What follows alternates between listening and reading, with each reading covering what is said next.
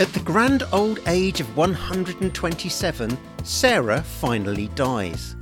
The family are in Hittite country at the time of their loss, and not owning any land, Abraham needs somewhere special to bury his beloved wife.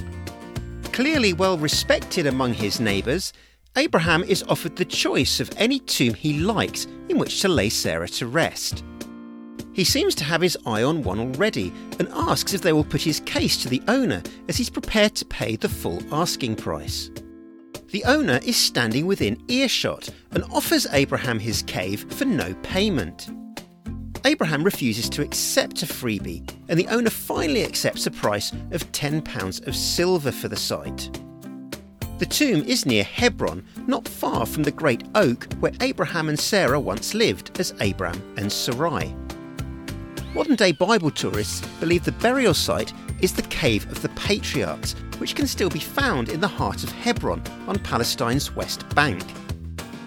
Once money has changed hands, Abraham buries his wife, and it is now that he decides to act on his plan to find a wife for his son.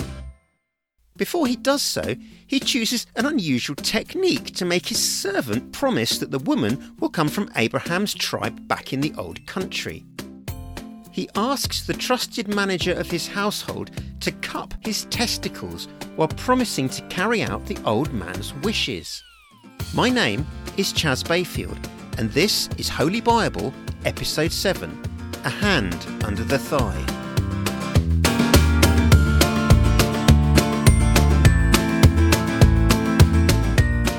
A few notes before we push on into the epic landscape that is the book of Genesis.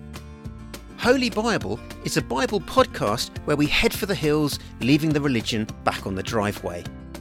The thinking is that there are plenty of podcasts that tell you what to believe, and very few that actually tell listeners what lies within the leatherette cover of a Bible.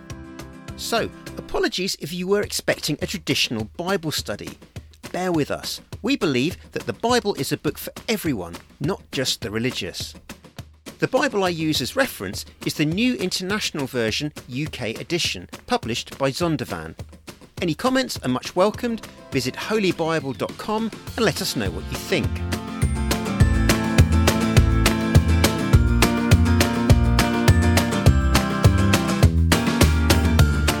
And so back to the grabbing hand in the region of Abraham's genitals. What in the name of all things holy is going on? This is no one off either. Later on in Genesis, Abraham's grandson Jacob makes his son Joseph place a hand under his thigh to promise that he will bury him in Canaan rather than Egypt. But why would Old Testament tribal leaders be so keen to have other men grapple with their reproductive organs?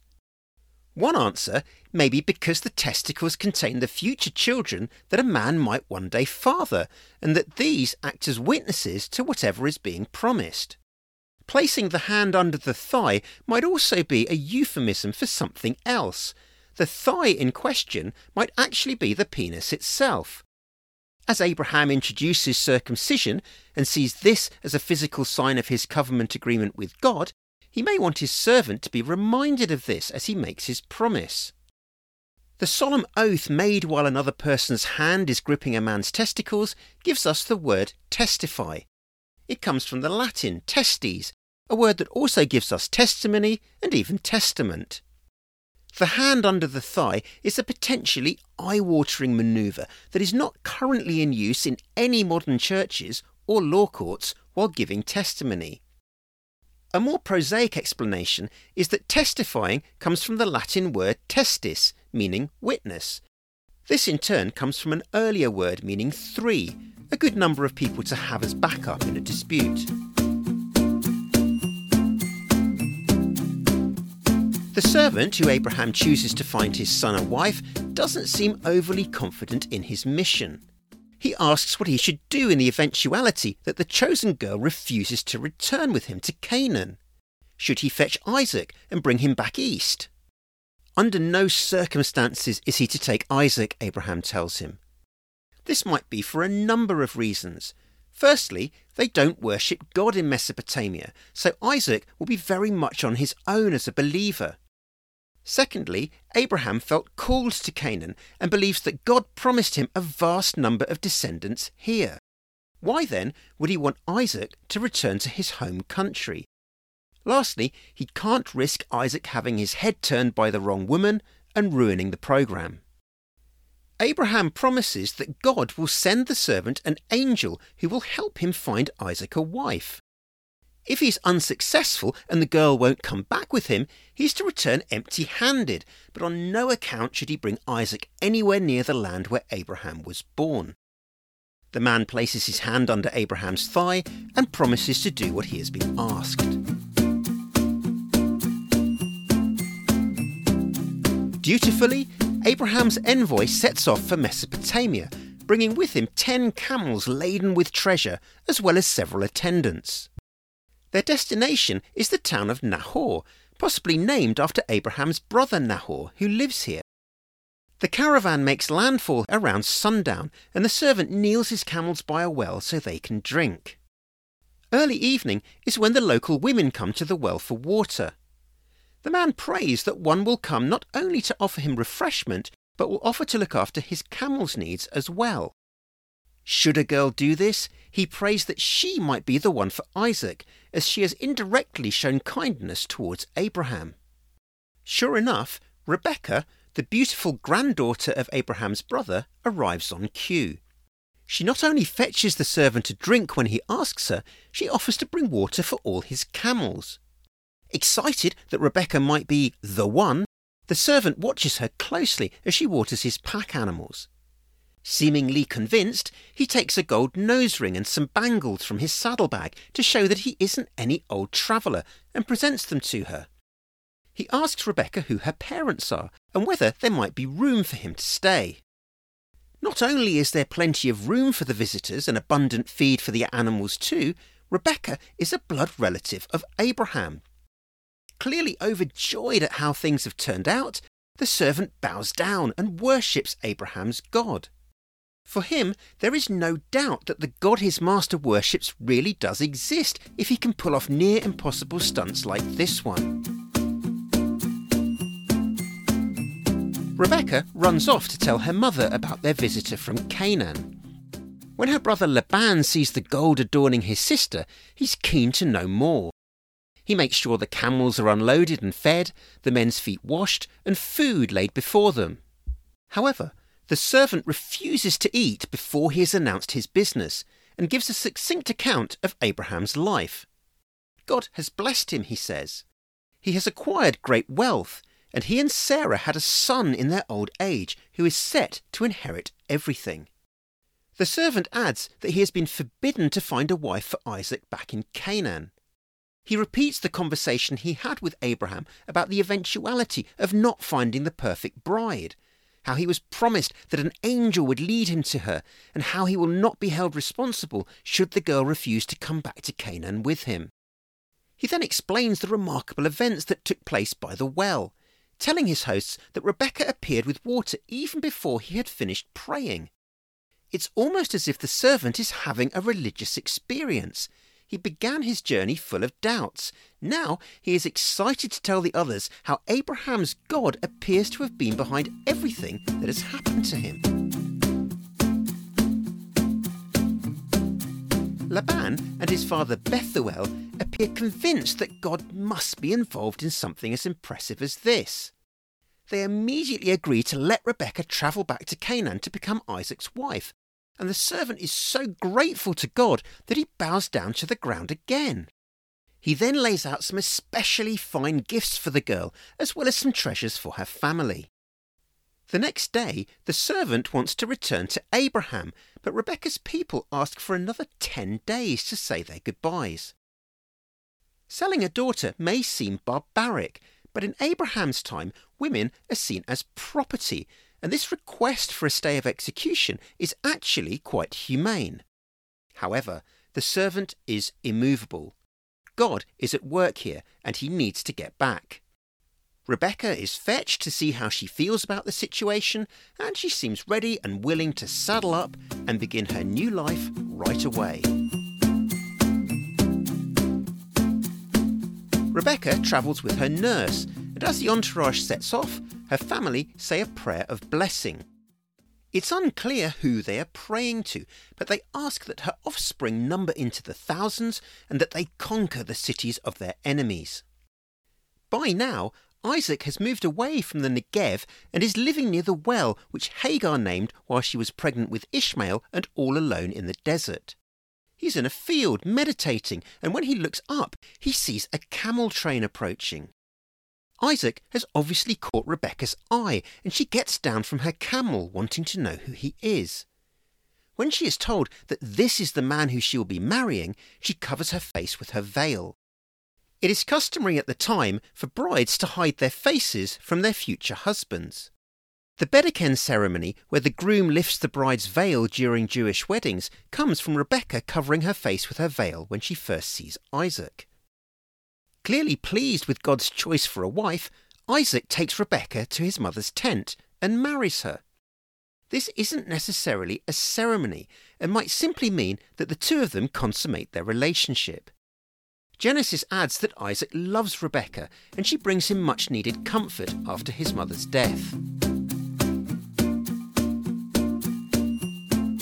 It's easy to think of Isaac as Abraham's only son, but he has plenty of other children and grandchildren.